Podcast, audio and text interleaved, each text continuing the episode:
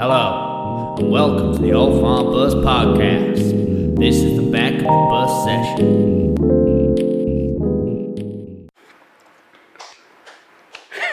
Not your bit. Hello and welcome to the Old Farm Bus Back of the Bus Sessions podcast. Today I've got a fantastic guest. I'm really buzzing about this. You give me, you don't know this, but one of the best nights of my life. I only met you once and it was incredible. So welcome aboard, Tiff Holland. Yeah, you said you'd go mad and you went mad. I love it. You stuck to your word. It was a good night, wasn't it? It was incredible. Last week's busking session with Project Zeus. The vibe was ridiculous. And the audience, I don't know who you know or like who you managed to invite, but oh my god. Oh, thank They you, were man. The shit. Well, I thought your crowd was the ones that were sort of making it the shit, meaning the good shit. but it just, uh, again, not many people knew one another. No. But they all just come together in unison, and it was a really nice atmosphere. My, my favourite bit is when we all went on the stage. I know, yeah. It, there must have been, what, 30, 40 on there? Or just like Bobbing up and down. I was so nervous because I made that stage. you, with your bare hands. hands. it's a pallet stage, so just laid loads of pallets down, And being you- modest, you know. You didn't have like 30 people to test it out. before. Exactly that. But now I've got no worry about any band ever coming because I'm like that, that holds thirty mad bastards. Let's get an orchestra on there. I really could, couldn't we? Mm-hmm. Oh my god, symphony!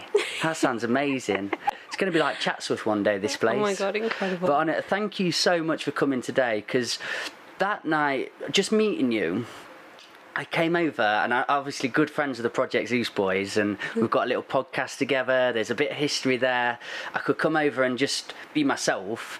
And I met you and I just like I really like who you are and I don't know you have not spoken properly but it's the smile you've got a really friendly smile lovely energy nice eyes about you and you, do you know when you can just tell somebody's got something about them I felt that there so I was going I want to explore it but I've just got so much to conduct and do yeah. so what better place than a podcast but is, the, is there a lot of mystery there or have I overlooked it all is that I mean, you know, like you're not. Okay, first of all, I low key felt the same about you. The socks and slider and bright jacket combination. Yeah, it's pretty I was strong. like, okay, this guy came here for business. you know what I mean? Um, but Oh, yeah, you had your wild jacket on as well, so maybe one? Oh, we yeah. met. oh, it's clothing that brought us together. well, I mean, just on a, a side, what do you think to that? Because I like that you wear bright, powerful colours. Do you do that on purpose? I mean, yeah, like I, I, I don't know if it's bougie of me, but I don't mean it in a bougie way in the slightest.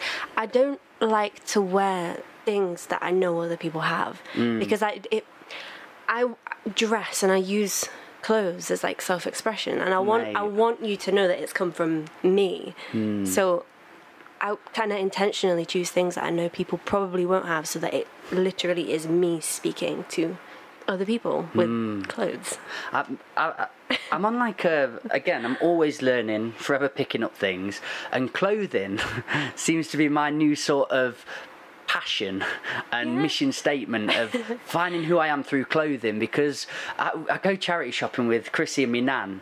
I love that. It's so it. good, and you can find absolute a bargains, but something so unique that nobody else is going to have. I think thrift shop's a song on this, isn't it? Mm-hmm. Yeah. Macklemore. Yes. I'm gonna put some pill. but there, there's something about how I used to feel. I'm sure we'll get into like sort of the mental side of it later and the mentality of it, but I thought differently. But I expressed myself through my visual sense, my, my outside exterior, like everybody else. Yeah. But a moment I thought, no, if I'm gonna feel this way, speak this way, why don't I embody it as well? yeah. And I started wearing the colour clothes that actually it feels right, doesn't it? There's no words to describe it. It's just a feeling. You go, oh. Okay, we He's go. We go. Yeah, I am here. and the, there's something really powerful. It's kind of just a reminder to myself in that day when I put something powerful on or, or a big colour or something bright because I get a lot of piss for it. You can imagine me going to the Yeah, gym all the yeah. time. I live in Ripley, which is a bit lads, lads, lads. Everyone says something, But because I fully own it now and I fully enjoy it, when I see myself in a mirror or something, I go, oh, remember that's the happy, the bright, the the smiley, and it, it puts me back in that frame of mind. Mm. Do you get that with your No, clothes? hundred percent. And I also feel like, as well as it being for you, I feel like other people can take something from that as well. Yes, yeah, yeah. Because there's been many a times where I've been wearing something and like some. It's not even out there for me. It's just something that I'm like, oh, I kind of fancy wearing that today. But someone will come over and they'll be like, oh my god, like, I love the fact that you're confident enough to wear that. And Yes. then they walk away with a little bit more like, hmm, like maybe I could do that as well. Have you had that experience a lot then? Have you had a few? Well, well, I used to, I used to study um, fashion design in college. So about like I'd say three years of my life I was like making my own things, and it was outrageous. Some of the outfits that I would walk around in, um, and like running through Nottingham because I went to college in Nottingham. So like we'd make stuff and then we'd go out into town and we'd like photo shoot it. And I made this like massive skirt out of um, electric tape and I like weaved it all together and it was like this big headpiece. And I was just kind of like, you know what? I feel. I feel like art. Yes. And th- that's literally what it is. And I'm like, you look at something and you think it's magnificent, magnificent because of all the work and like um, thought and emotion that's gone into it. Hmm. It's the exact same thing with like clothes. Hmm. Obviously, obviously, in some cases they have to be a bit practical. Yeah. But you know, why can't why can't you like express an emotion? Why can't you express Show a side of yourself. thinking? Yeah. I do. I, I- I've really felt uncomfortable. With, I, I got ended uh, ended up getting asked to leave my schools. I didn't do so well in there. I didn't like conformity. That's let's say I it that way. I'm here for but that. the um, yeah, the the concept you can't have like a different hair color. It just baffles me. You can't go in a certain X, Y, and Z. Yeah, yeah. They need to be taught to uniforms important, conforms important. This like no, but that's the beauty of people, individuality. Yeah, you've got to have some form of structure in life, but also why can't we learn to accept everybody's uniqueness Yeah. and beauty? And- And and, clothes can be a, a starting point on that, can't they? Hun- no, a hundred percent. I feel like a lot of the negative things that you experience through life come from that like conformist kind of mindset that you're taught when you're mm. younger because if everyone's not the same which none of us are none of us have been through the same thing none of mm. us have like none of us are, have really that much in terms of being identical that when you go out into the real world hmm. and you have to experience people that are different to you, you take it badly because you're like, hmm. oh, I don't know what that is. And what in school that has been taught to be bad, you know. Hmm. So how how can you kind of raise children t- to adults to go out and be good people if they don't know anything about what it's like to actually be around Accepting you uh, yeah difference. exactly exactly Mate, I, it's funny. I saying before this podcast, I went and filmed a podcast, and I might reference this guy in it a few times today. he was um, Paul Cope. If anyone wants to check him out, he's he knows stuff. but he said something really powerful today, um, and it was imagining people um, like a car manufactures, and you've got all these cars going through, and throughout generations, actually, what we've gone and done is we're building these cars, and then we're put building in flaws from the off, so they're being built with flaws within them, and then what happens is the flaws go off into society and onwards, and then they come back round and they go back into the factories and start building more flaws within the flaws. And I felt very strongly about what he said there. So, like school, this sense of conformity, and I just think it's on this vicious cycle of we've started out on a really bad foundation Mm, yeah. of of, of gaining in flaws in these vehicles, in these people, building back round, and then the, they go off into those manufacturers and building blocks, and they put more flaws within it. And I, I, I feel that strongly. So the more you do you, you uh, your truthful, honest, most real self.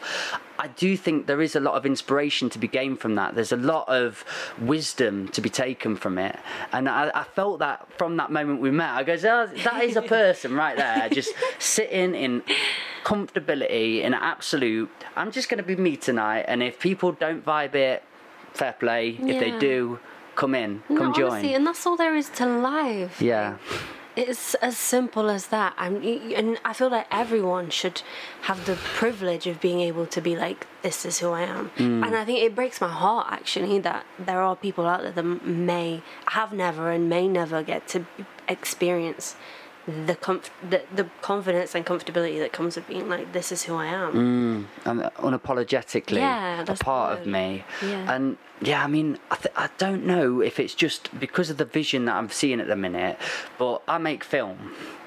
And I've been got this job, and I'm filming a famous TikToker, got a million followers, doing his thing, but there's a part of him which is, is an awesome person. There's probably something underground there that needs to be looked at um, or, or nurtured more than looked at.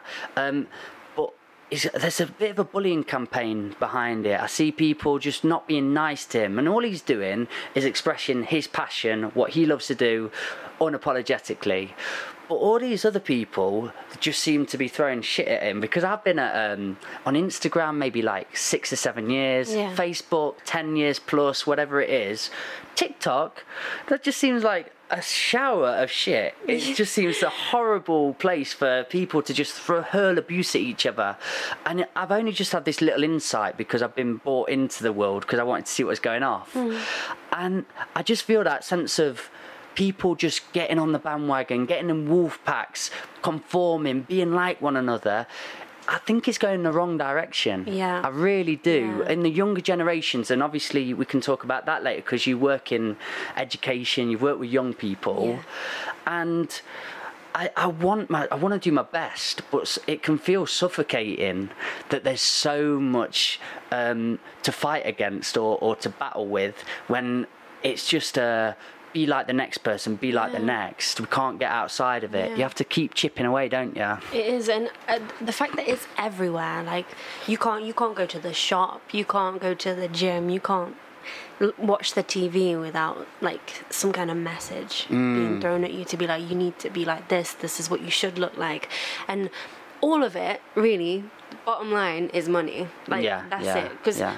if you as a, as a human being, if you don't have anything you're aspiring to, and if you're comfortable with who you are, then no one's making money out of that because you don't feel the need to buy anything. Yeah. You know, you don't feel the need to go out and spend loads of money on surgery or makeup or like, you know, steroids and getting big mm, at the gym or mm, any like mm. anything like that. Following the narrative. Yeah, because you know, if, if you're comfortable, then you're chilling and you're fine.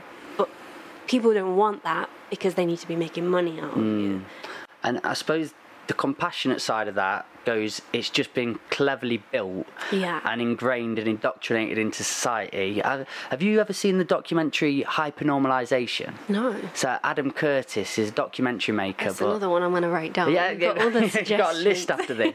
My friend explained it to me, and um, in the documentary, there's a where this consumerism came from was uh, Edward Bernays in the 50s. Have you heard of Edward I Bernays? have, yeah.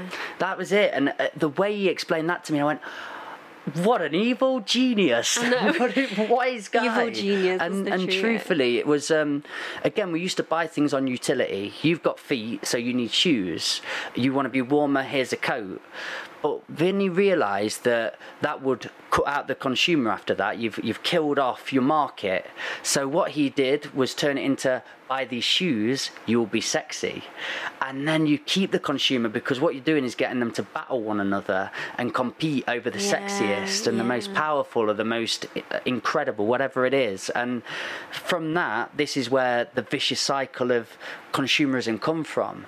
And I just, do you feel, or is there any way of putting that out to people in front of them where they'll listen? Because saying that to people, they you get nods a lot of the time, Hmm. but then we keep on this trap, we keep on the treadmill, and we end up again falling off it and feeling depressed, Yeah. getting down to the paths of suicidal at points because the answer's so in front of us. We don't need this. Go back to nature, go back to your animal sides, like have your basic needs met, and then you know you can have your little quirks and enjoyments. You don't have to go back into robes, but it's not the answer.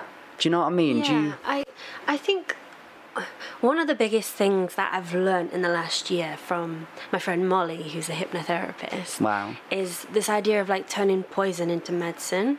Um, and Huh. I didn't really, I don't think I ever could have really understood what that meant in any other point in my life other than now. But I think in a situation like that, it's emotion that they use to kind of get you into that cycle in the first place. It's the emotion of jealousy, it's emotion of like wanting, desire and wanting something more. And I feel like you can use emotion to almost start reversing it by even just showing compassion to more people and mm-hmm. like complimenting someone on something that they're obviously confident about mm. you know like just generally portraying what goodness so that mm. so that people can absorb it and be like actually you know what? And even back going back to the clothing thing we were talking about being able to wear things mm. and then having other people see it and be like Yeah. actually I can do that as well. Like you're you're almost educating slowly bit by bit and like it's one person at a time but hopefully little tiny things like that It can just emanates all and add builds. up and can ch- probably change a person's mm. whole journey just like that It's, I've always been a, a sucker for anim, uh, animation, affirmation, and quotes. And some, uh, because I like poetry, I've used, but I thought, oh, could I spin that? Could I turn it into its own thing? But the one that I've never been able to spin better than it is, is be the change you want to see. oh my god It was always the one where I went, do you know what? Um, you, I think it was probably Gandhi on it, that one. You have come up with the greatest saying of all time. And that, truthfully lived, truthfully embodied, is how I hmm. see change come. A hundred uh, percent. Uh, I've in I every don't- I don't think I've ever seen anyone not doing the thing that they want to do that's ever changed anything. Hmm. Um, yeah. I, I mean, there's no no more words needed. Mate, yeah. So, so I mean, we've made a very short podcast, but uh, game over. you're so you're very fascinating. You have your eyes open, I say, in uh, not a cliche term, but you've you've thought differently. You broke out the mold. You're outside the boxes.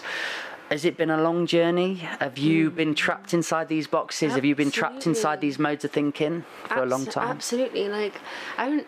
Take us back, way back. Like I said, like I said to you earlier, I literally don't even know where to start with it because it's so many. I feel like life comes in chunks of lessons. Like if you're if you're open to changing and developing yourself, you will do it step at a time. Mm. And I've there's been many times in my life where I've been like, I know everything I need to know. Mm. And then something will happen, and I'm like, "What?" You Yeah. know what I mean? Like, Yeah. and then I'll learn something else, and I'll learn something else, and it's just this ongoing cycle of like, I've not reached my biggest best self yet. Mm. Um, which, in, I guess, in some ways could be negative, but in a lot of ways, I feel like if you use that to kind of give yourself somewhere to aim to, Mm. but also then kind of recognize all the different developments that you're making, it's, it's yeah, you're it's, it's, you're gonna be um, good. it's like always checking in. Yeah, And just being like, yeah. I've done really well, having an appraisal for yourself, recognizing your accolades and what you're about, and being proud, and you are enough of this person now, but there's always development, there's always learning. Yeah, Absolutely. And I think that's that's such a good attitude because I don't think it's wrong to aim for stuff, but what I do is if you miss all the steps along the way, Absolutely. and I, I've I've been a sucker for that for a long time. I just um, in terms of business, always wanted we're going to get here, we're going to get here, and then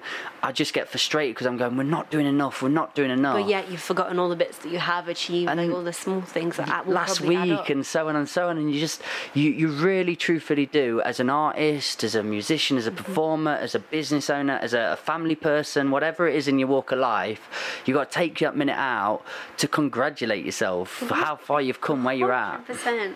You, it, it's essential, I think, to growing as well. Because if you don't recognize where you're at and all the good things that you've done up until that point, then how Mm. are you supposed to grow? Because you're still, if you're in a mindset of I'm not doing enough, you've not recognized the platform that you're on. You're not recognizing the tools that you have in that moment to take Mm. you forward. So you're essentially just building on all the stuff that that you have previously, which Mm. wouldn't get you to where you are supposed to be because you're here right now, not there. Mm. a, a commonality that I find with people is they've been through a world of pain when they speak like this because you kind of have to go through it. I, I think I love that saying, uh, when you're going through hell, keep going. Yeah. And have you been there then? Have you yeah. been to? The, uh, we don't have to go to the rocky of the rocks and tell us all the ins and outs and nitty bits, but have you tasted that darkness to to get to the light? Yeah, hundred percent. I.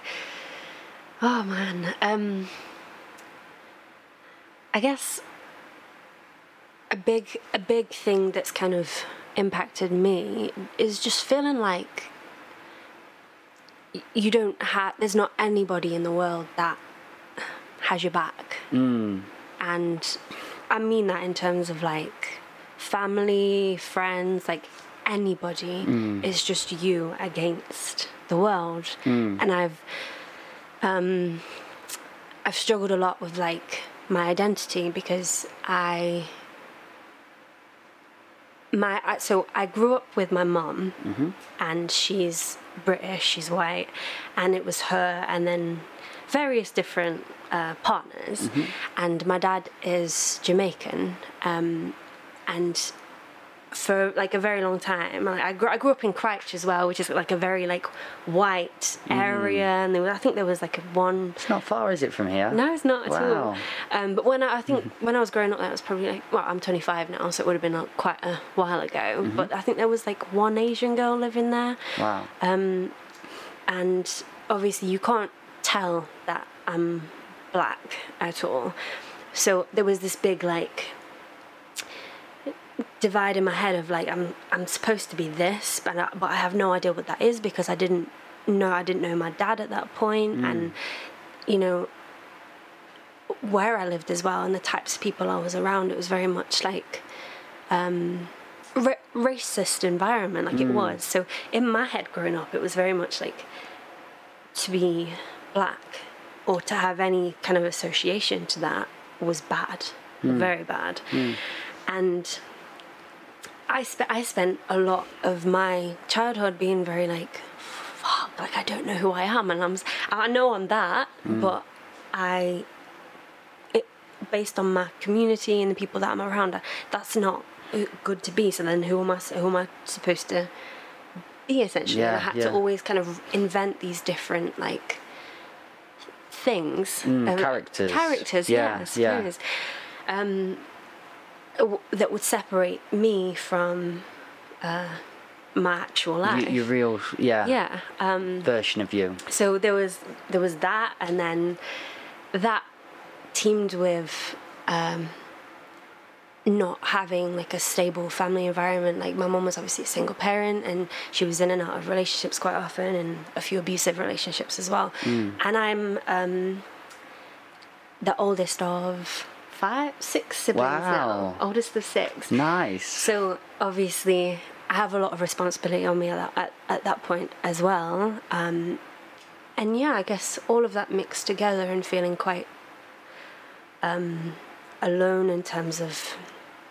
Because at one point, like I didn't have my mom there either. There was quite a bit of conflict in our relationship at a few different points, and a lot of that was because of me wanting stability Yeah. and not having it. And mm. you know, when you when you're a kid as well, you don't always, you can't always communicate things in the best way. So it's like, how do I show you that I'm struggling, but as a child, you know what I mean? How do Yeah. I communicate that to an adult that's not necessarily Kind of somebody you expect to be the guide in yeah, essence. exactly And you're thinking, why am I guiding this? yeah yeah. So i guess for a long time i literally just felt like i was looking I was responsible for my siblings and like taking care of them and responsible for like the choices that my mom would make responsible for I felt responsible, I suppose, for like reaching out to my dad and trying to build a relationship there, um, and then also for myself,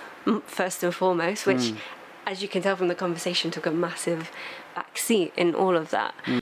Um, so, so yeah, all, all that kind of happened before I was nineteen. Wow. Okay. And- it's a lot to uh, A lot. sift through, isn't it? Yes. A lot to work out. Yeah. Okay. And then I went to um, art, art college and I started studying fashion design, which just flipped the game for me completely. Seriously? Yeah. Like creativity in general. I, I think I've always been quite creative, but because of my environment and like limited kind of resources and connections and stuff growing Yeah. up, it was like I know I have something, but I don't know where to put it. I don't know who to speak to. Like no one wants to help me do that. So Mm. we're just wandering around for ages, like, almost like a bit of a zombie, just being like, oh, I'll just follow them for a little while. Um, and then I went to art college and met all these random, crazy dressing, like crazy speaking, all kinds of like random mm. people that mm. had the best energy and kind of showed me that I can use creativity to mm. help myself out, figure out who I want to be, and figure out uh, how to accept the things about myself that I hadn't been able to accept before. Love that. that it's, it's great because I guess young people sometimes saying, "Should I go to uni? Shouldn't I go to uni? Should I go to college? Shouldn't I?"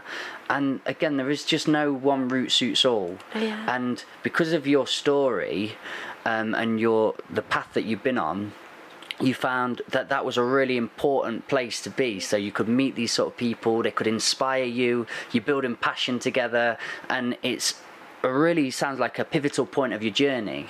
So for that reason you go yeah of course mm. uni and college or education and being around similar people similar mindsets is a great idea. It it's it's expansive and perfect. I mean for me, I was so ready to get out of education, and I think it's the best thing I did.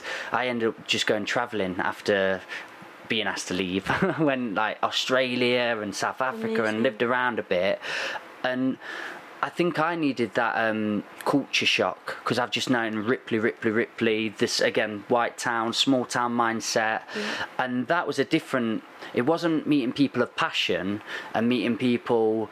Um, of similar lines of thinking, it was elevating myself through different culture shocks and different lines of thinking. Yeah. So everyone's journey's got to be different to suit their needs. hundred percent. Do you know what I mean? And I guess it all depends because obviously I don't know about your um, backstory in terms of like what your family was like growing up, but I always find that people that kind of have a good support network and a good family background Hmm. need that like outside like right what's going on elsewhere whereas at the time i didn't really have a, the family network that i needed so going to places where people were like me and like Yeah. who I was wanting to be kind of was what I needed because I didn't ha- I've never really had it right. um, and it, it gave me somewhere to it was almost like being reborn in a sense and Yeah. like just giving myself um, a space to the new you. explore me yeah 100% Absolutely love that. I think oh, it's a quote. I'll rehash it. I'll, I'm going to murder this. but um, every man, and it's woman and man, every person has two lives. His second starts when he realizes he just has one. I actually nailed it.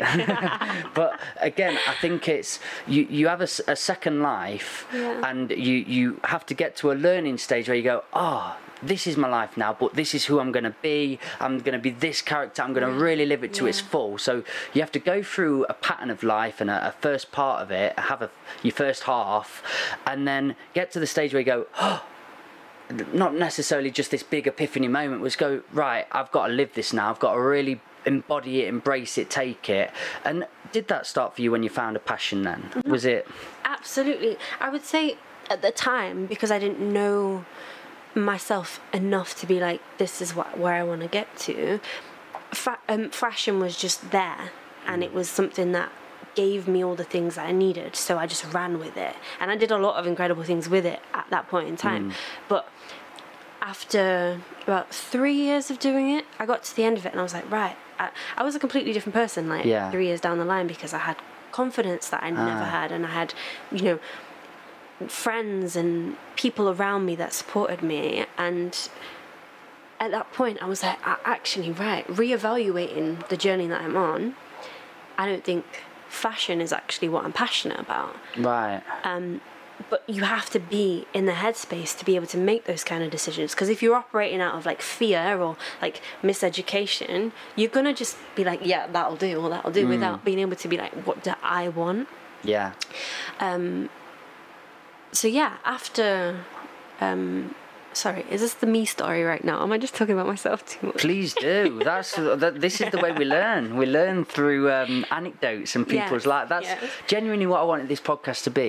Always. I, I, again, I help a lot of people with their podcasts, and I do another podcast. And sometimes it's all about um, mental health or a certain thing. But his podcast was always just to hear stories and hear people talk about them and just. Get naked with yourself, strip it off, go. so do, yeah, all you. Okay, amazing. um, so yeah, well, I guess after I decided that fashion wasn't for me, and for lots of different reasons, like like the industry, like the negative things behind it, the selling of fashion, felt good to be making things that only I can wear to express myself.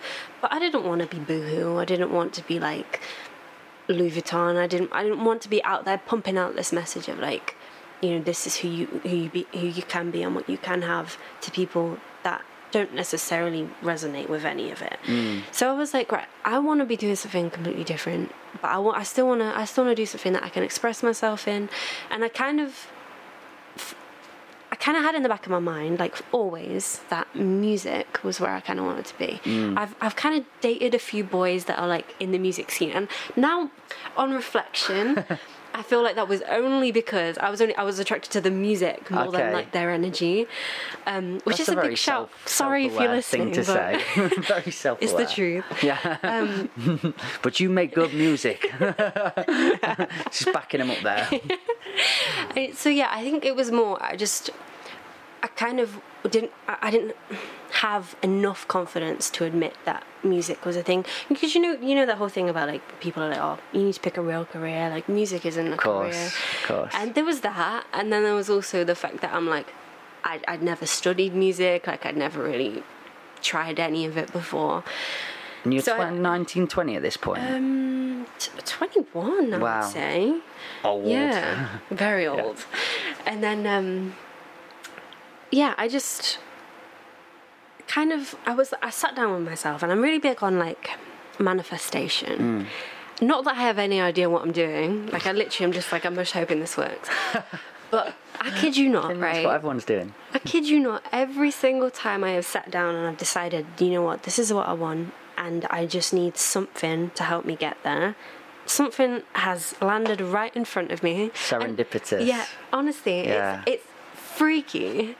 I, do- I, I love the law of attraction, and I think there was a film out recently called A Secret. Yeah. And it, again, it gets bad rep because it was quite a base level of it. It's like a, a kid's book towards what law of attraction means Mm-hmm. Yeah, and can be. yeah.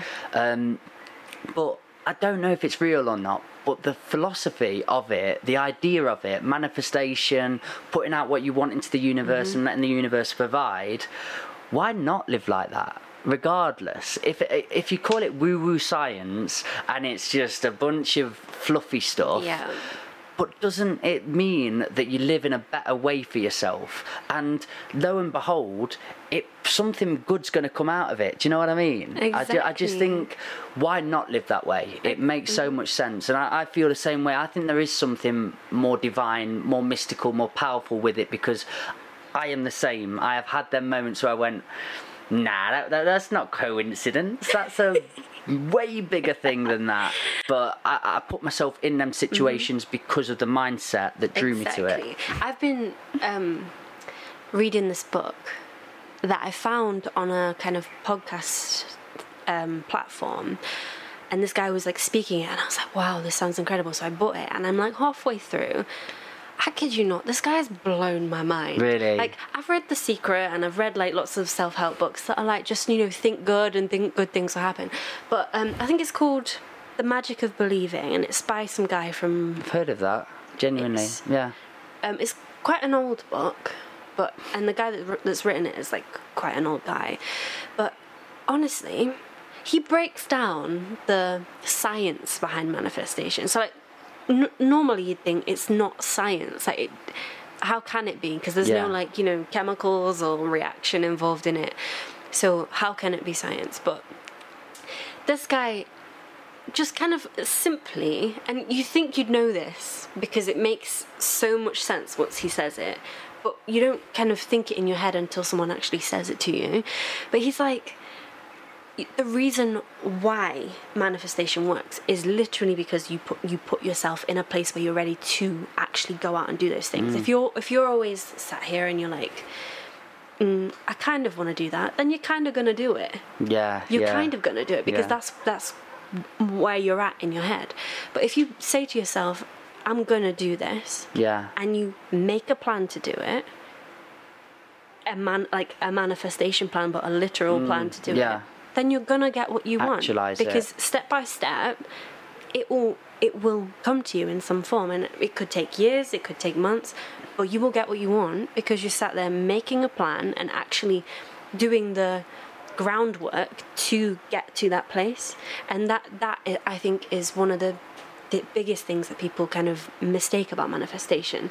They miss out the active active part of it. And then rather than just the i'm just thinking about And it part I, of I think a way uh, with that book, what does get people on board that wouldn't be into the woo woo or the mystical is using science, so Yeah. something actualized that they can understand Yeah. on a level and putting it back in front of them, saying this is what's happening. And I think I've seen it broken down in that way because you know we are made up of cells, and then you go into the cells and you keep going in and in and in, and what do you go down to? You go down to vibration. That's what we we are all made out of matter because you just keep Mad. microscoping in all the way in and if you're vibrating on that positive energy scientifically you're going to raise that vibration for self raise that vibration for people around you and then you're ultimately somebody people want to be around people want in their venue people want in Yeah, their vicinity exactly, where, wherever it exactly. is in their organization Yeah. so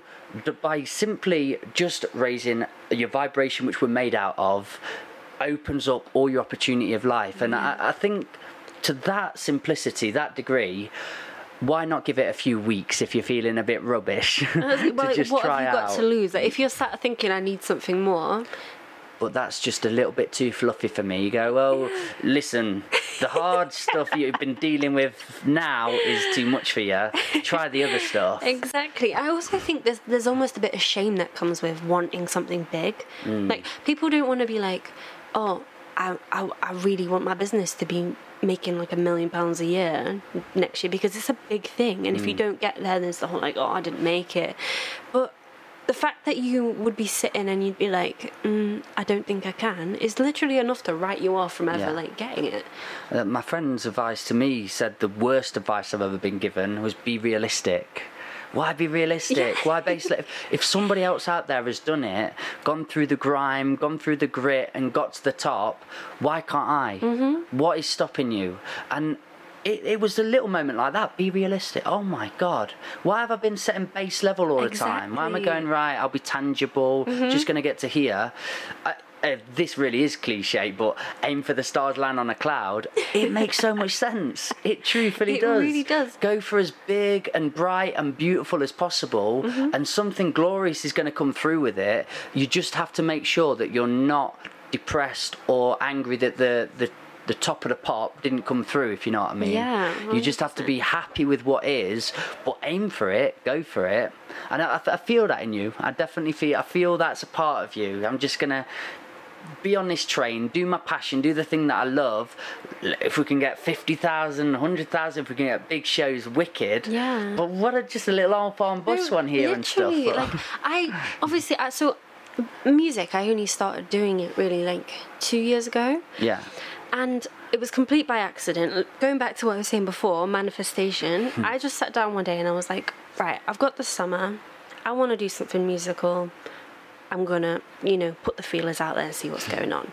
This is me not not having any connections to like, the music scene in Nottingham really whatsoever, and um, I was scrolling through Facebook as you do, like you just get sucked into the Yeah, social yeah. media platform, Down we go. and then out of nowhere just pops up this like um, application form for like a music project. And I was like, okay, this is a bit weird because this is kind of what I've been wanting. Like it's, it was like an introduction to the music scene. Like you get to work with lots of different artists, and I was like, what better way for me to learn how to do it than to do it with people that do it and also want to do it.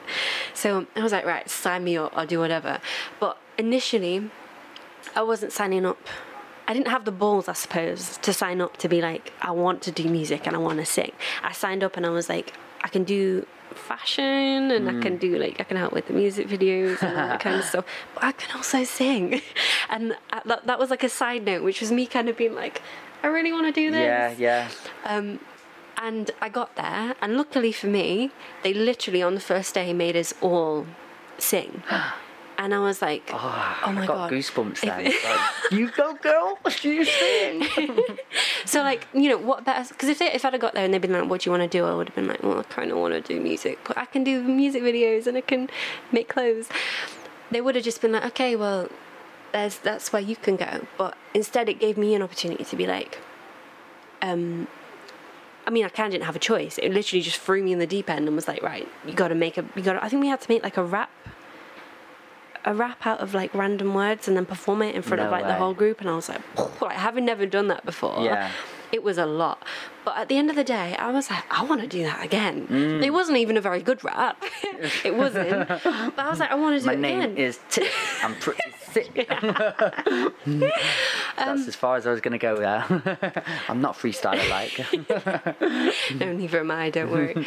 um, and yeah, so it's just kind of gone from there. But the one thing that has taken me from starting up there two years ago to, you know, me and Project Zeus have a festival in Reading next Wow. in, in September, and like I've pl- I've done ridiculously.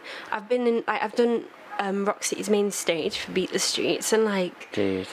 sometimes I sit here and I'm like, how in two years, having like literally started two years ago, has that that whole thing happened?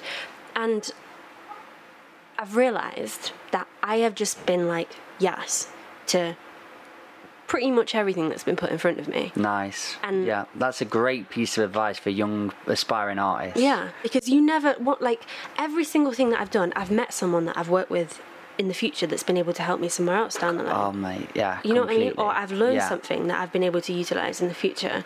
me and uh, Chrissy did a talk to Lincoln Uni recently, and again to people that want to make it into the music industry. Yeah. And that was probably my again biggest epiphany recently of, of recent. Just saying, do you know them gigs where you turn up and there's twelve people there, and you just think, what am I doing here? Crappy pub. The the sound man's out back, off his head, whatever. Yeah, we'll do it in a minute, mate. But if you put 110% in because you put yourself in that position th- this literally happened to me actually um, gets a mention every podcast. I've done about 90 podcasts now. Martin Illingworth. He's somebody I go into schools with, and we go and teach him. We speak to newly qualified teachers, and I, I give writing workshops. And I talk about my journey because it was quite an unexpected journey into poetry, similar to yours. Yeah. And when we have a bevy later, I'll tell you all about it. the, the viewers of this, though, they'll be bored stiff of it. But I, I went to Annie's Burger Shack in Nottingham.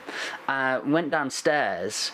I put on. Uh, it was this little gig again, rubbishy PA system, crackling, and I thought, what have I done? I've just eaten a massive burger. I'm knackered, and there's three of us here. I'm just gonna do it. So I, I got up and I performed, but it's it's like a ten minute piece that I do. It's about football, mass the, about like the masculine energy in my family and us correlating that with football. And it's got a lot of life meaning in it and message. Yeah. and I don't know why but Martin I clocked him out the corner of my eye. This is about six seven years ago and I just he was really listening intently listening. I thought do you know what mate? I'm going to perform this for you now. This is your poem. This is our moment. This is me and you brother. We're in. So I put in all my energy all my effort in this. And afterwards I went down and he went you won't remember me but um, you used to work at Aisha Coco this little cafe. And you uh, I, I did remember him actually. Um, and you'd always just come with a smile, you come with a coffee, really got on. I went travelling after that, and he goes, I never thought I'd see you again. I didn't expect that. And he gave me his business card. And he's a lecturer at Sheffield Hallam Uni. And he, uh, mate, he's a local celebrity around here in teaching community. Really? It's hard to be a celebrity teacher, but he's smashed it. Got books out and all this. So in that moment, I just thought, right, chance it, give him a call. Yeah, yeah, come next week. I'm going to a school. You're coming. Okay, got there. Right, I'm I'm just listening though. Yeah, I'm just gonna li- No, you're you're gonna perform. It's like, bro, I got kicked out of my schools. I didn't have a good time. Don't get me up there. I, I do not belong in schools. And now it's been five years, maybe four or five years. I can't remember now, but I've been in hundreds and hundreds of schools with him on stages, in unis, all over. And that was just from that one gig, that one performance where you think, what's the point? So you really do have to just say yes, Mm-hmm. even when you're there, believe in it, and them little moments will come back round. Yeah. And it's, it's, it's really powerful if you just stay true, stay you, and, and go for it. You know, um, a couple of years ago, I went on this little like in solo journey down to Bristol, and I went and stayed in this like eco kind of house with all these other like creative Amazing. people. I can't. Um, what was it called? I can't remember, but I'll show you later. Eco Village. Eco Village, I'm and there was really creative, me. there was loads of like cool people there and they were all like making stuff and they're just so friendly and um, i was think i was there for like a week and the guy that ran it he was just literally always smiling like kind of like you like the older version of you i would say My man. and um, on my last day, like he t- showed me around um, the studio area that they were building, and then we just got talking about like his life and stuff. And he's been through some mad things, and he's done some mad things. Like he was like chilling with Kate Moss and stuff when he was younger. It was ridiculous. But one of the biggest things that I took from a conversation with him. And these were literally his his words. He was like, "Always look for the coincidences," hmm. and I was like, what? Like it blew my brains apart a little bit. On my on my way home, I was thinking about it, and I was like, every everything that I've kind of done that's been positive has has had some kind of coincidence connected to it. Like it was no, well, it was a coincidence that you were doing a gig that the guy who's who always used to go to the cafe that you used to work at was at that was supposed to help you progress Yeah, down a path, and it's like, what? Like how how and maybe um, by accident I read that coincidence and made something happen out of it because yeah. I was back then, a, and I still am now, a chancer, and I want to just take them opportunities, take them moments, and say, right, this means something. Let's make it into something. Mm-hmm. And I, th- I think it just it wasn't. It had to be ingrained. It wasn't my natural to do, and it was something during my deep depression, my, my suicidal stage. I just had to have a complete restart, a complete change of thinking, and that was its biggest learner.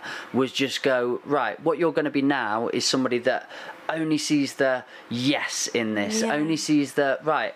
I know it's not the best thing that's happened to you, but what's the learning from here? What's the gain?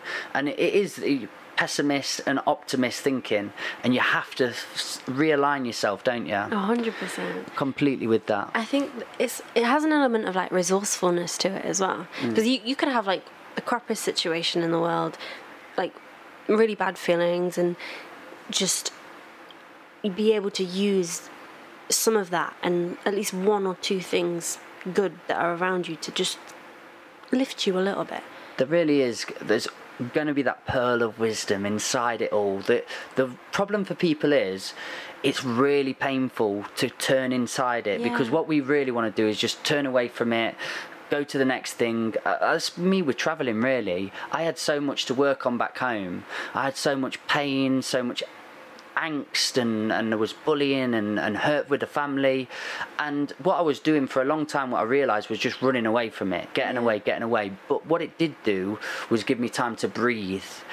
Step away, but then I got to turn into it. And um, again, from the podcast today, it was somebody saying, You've got this house. Unfortunately, all the problem is in the basement, and you've got to go down in there to build a foundation back up, and then you can build a house. But what we do a lot of the time is paint the windows up. Yeah. Like, the house is falling down. No, no, go in the basement, put the foundation down. No, no, the windows just nice colour. We'll be, we'll get there, fall over. But you really do. in any situation where it's painful, you've got to turn into it and just go right. Time Yeah. to time to take away something here. No, hundred percent. I I honestly think that that has been one of the biggest things to help me through everything that from when I was a kid all the way to now. Is just to be able to look at the things that you are going through and almost like step out of your own experience mm. and be able to look at it from an outsider's perspective. Because then you're not you're not thinking out of like anger or sadness, which you- which are things you're gonna feel when you're going through a rough time, um, and you're able to just be like, right, am I the problem in this situation? You can look at it and be like, okay, not so much. Is it this other person? Are they like, you know, projecting something onto me? And you can really like assess it from afar without having to pull down everything around Yes, you. yeah. You know what I mean? Dude, I, I- how far do you live, by the way, away from here? Because I, I had an epiphany as you were speaking. I was thinking, dude, we should do a little podcast together. We could do 15 minute ones or 20 minutes, but just having um, a female and a male together on, on mental health, on Yeah. uh, would just bring two sides of a story together. But I just, I love the way you speak. I've, I've basically trapped you now on this and said, are you going to do it or not? I mean, we'll leave it to the audience Yeah, yeah, to decide. I, I know you're very busy with your life, but do you know if you could, like, once a month, come here and have a little chat about this? We could make Okay. four little snippet episodes, and that'd feed us for the month. Yeah. But I do lots of little, like the silly ones with uh, series of theories. We ask a big question, and it's just fun. But where my heart lies is always in providing for others. Is- Yeah. I just want to make people not feel where I got to. I hit all the wrong branches as far down as you get to the bottom of the hole. I don't think everyone has to go to that extremity, that lowness, and hit it and go, uh oh, where, where do we go now? And luckily for me, I think through sheer tenacity, because I've built that from my mum, who's a nutter, and a few other people in my life, there's long stories there. But I just went, fuck this shit, I'm to get the ladder, I'll find it, I'll make one. I've just made it out of mud. Scramble my way to the top and, and manage.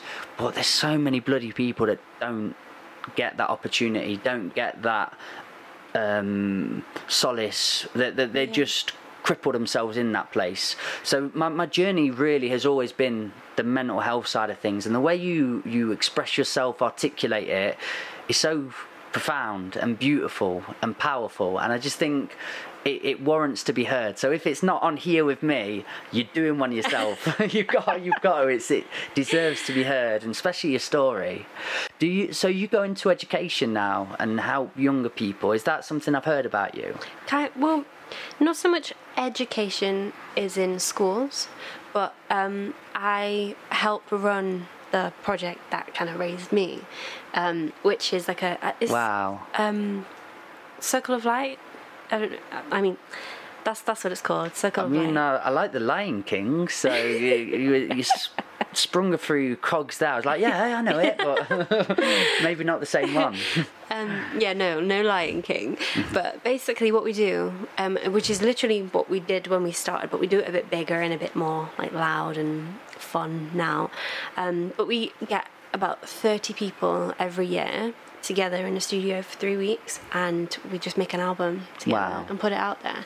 And it builds such a.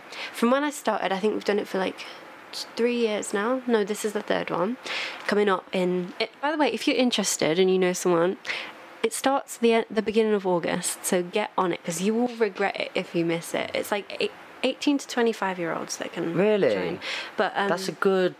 That's a great age bracket because again, people of that age always count themselves out. They just go, "No, I've missed my time now. Mm-hmm. Exactly, I'm just yeah, gonna yeah, yeah. plateau and do the norm." Mm-hmm. And no, you're grabbing these people, you're shaking them up and saying, "We've got you. We've got you," because you would have been lost without that. honestly Mm. i cannot i always always say, and i think everyone everyone thinks i'm joking or like they don't, they don't feel it as much as i actually mean it when i say it but i genuinely have no idea what i'd be doing if i didn't make that one choice to join the project. Yeah. i'm not even being biased because i work I, I work with them now but it it changed the game. Like it gave me a new purpose. It gave me like a, a family.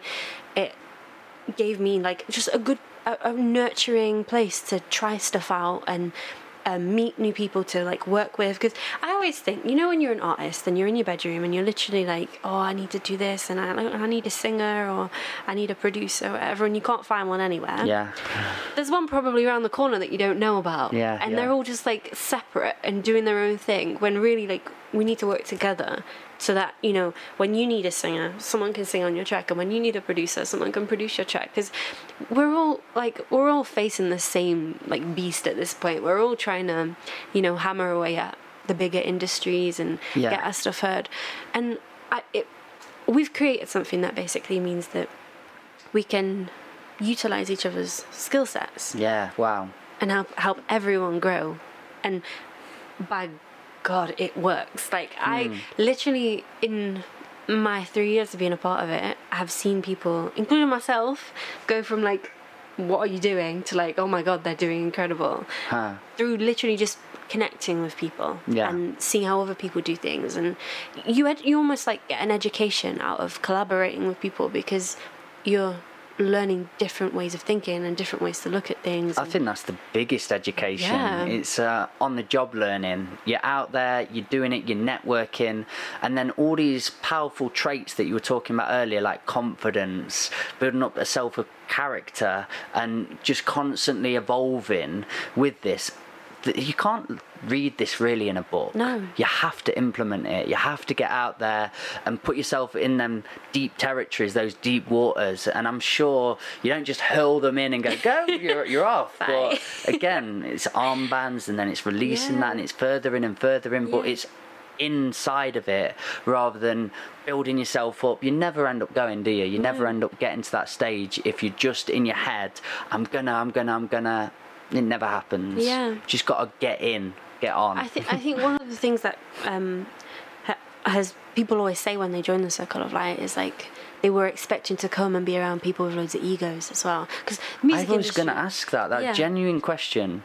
So yeah, what what were you going to say to that? the music industry is literally full of egos. Like, Yeah. Everywhere you go, it's like, oh no, I can't work with you. I've done too much. But there's people that come and you can tell that they've got their back up a little bit because they're used to people being not very nice or hmm. like kind of dismissive of something they've put a lot of time into. And they have a bit of like a wobble in the beginning because they're like, what is going on here? Like, why is everyone being so nice to me? Hmm, hmm. um, When does it all crash down? yeah, and it never does because like there's I have met some of my best now best friends that you know you met um, the other night. Oh, we're classing them as besties, are we? Besties, the nice. besties. So, whoop whoop. Literally, um, I've met some of my best friends through through the project Yeah. because they're so like everyone is there for the same reason, and I think it breaks down barriers really easily when you realize like actually no one is a threat. I'm not competing with anyone. I'm literally just here to grow, and so is everyone else. And that environment mixed with the fact that everyone is so supportive is the perfect environment for like blossoming. How often are you doing these? Is it through all the summer? Uh, you do it. So we do it. Um, at, the album project is once every year Yeah. for three weeks throughout August, um, and then we've now, which is a new development. I've I've been working hard, I tell you, on this, but we've um, set up a music studio, Wow. which is amazing, and we've also got like a You're little so inspiring. workspace. and I've been slaving away trying to. I've done literally eh, like. There's nothing I haven't like touched because it's all kind of. I've been painting. I've been like oiling wood, all kinds of things that I've never even done before, um, just to make it like. mwah. And oh my god, I've never Oiling been wood. Yeah. if, they, if I heard some people out there, and I thought if they came in at the wrong time, that would have sounded awful. What are you guys up to on here? I know what you Oh mean, though. I've been working on that. There's, what you're sitting on now is oiled wood It by takes me. time, doesn't it? Yeah, You've done a really good job. Thank you. that is a stage right there. Dude, I absolutely adore your mission. Do you, do you have a mission statement then? Is there something that you feel you've been put on this planet to do? Um, I gen- genuinely because of everything that I've overcome, and literally, like I've as an adult, I feel like I've seen people crash and burn from like even just one of the things that I've had to deal with. I feel like I'm just in a very good position to help other people realize that there are ways and options to be better and to be nicer and Their their potential. yeah Wow. and not not even just like as a on a personal level but like the way that they can actually impact other people because I, I mean that that alone is something I'm really passionate about. I never I navigate throughout my day thinking like I know that anything I do is literally going to have a direct impact on someone else, and I know I mean people can say it might be a negative thing to always be thinking about other people, but I don't I don't do it in a way where it like stops me from doing what I need to do for me. Mm. But I'm very conscious of how I go about relation like people that I connect with throughout my life Yeah. because I've I've been massively massively aware of how and experienced how someone's actions through maybe you're not even being conscious of the fact that they're doing it but something that they've done has literally flipped my whole life like on its back Yeah, yeah. and I never want to know that something I've done has had a ridiculously negative impact on someone yeah, else yeah. and I want I just I, I guess I just want to make other people aware of the fact that if we work together Uh, we can we can all be living pretty cushy. sweet yeah. and, and and do the absolute adverse of what you've had done to you Mm-hmm. just having small implements into people's life and letting them know it can be glorious it can be this way and it's this effect. And again you don't know a piece of content that you put out just a word that you say to somebody a nice comment about how they look how they the energy they brought to you. Yeah. you really don't know how radical that shift could be for somebody. Even smiling you know it's infectious. Smile that was a big one for me. Um, the other day uh, somebody just said like you really don't know how much i needed you right now. And i was like all right are you, are you okay she goes i've just had the worst day all you did is smile at me and you made me feel Exactly. a hundred percent better and uh, uh, from that moment i went off in the car and i was like I really enjoy that that moment happened. Where can I implement that in somebody else's life? And it could be that simple. yeah It Could be that it, moment. it really yeah. really really is that much to mean to someone. Do- Are we doing this? Are we making a podcast together? I mean, we're I having kind, it I kind of feel like there's so much unsaid that we have no choice. We, we, we really must. You're such a fascinating person. I got you on this day where I was saying to you before, I was running around like Manuel, Fawlty Towers, gotta get this, gotta get that, there's an event happening, I'm so sorry, just a podcast. but I want you here on a day where it's it's really chill. We've put maybe um, an idea together where we go, should we talk on this front today Yeah, and this front? Because yeah. there's the beauty of the madness of the world at the minute. There's a lot to talk about, Mm-hmm. and there's a lot to sieve through, and there's a lot to dissect and decipher. And I think we could do this together. I agree. I've, I do honestly, I love what mark you're putting onto this planet. What the. Even if uh, I didn't see you for a year, I just love you exist. I know you're going around doing wonderful things for people's lives, and it, it just fills my heart because it makes me go, oh Oh, yeah, this is what we need more than ever right now. Oh, people Yeah. being the change that they want to see, embodying it and letting it manifest and letting it emanate and grow out. I can't thank you enough for today. You've restored my faith in humanity. Let's have it large. Where can people, again, I want to get you back to do all the music talk as well. We've not even been down there. We've got Project Zeus. Oh, we'll go. We've got We'll where go. you're at. we want to take you everywhere. It's just these noisy buggers outside. They've got me remembering I've got a party on. Are you having a drink later for you? I, I might, I have might, a little, I might have, have a have a tipple. have a tipple. Where can people find all your stuff? Because guys, it's so worth going down the line of. It's incredible. So where can they find you and Um, all, all your projects? Um, I'm Tiffany Jade Holland on Instagram. Most of my stuff links back to there, but you can find me on Apple Music, on Spotify, like anywhere you want to look.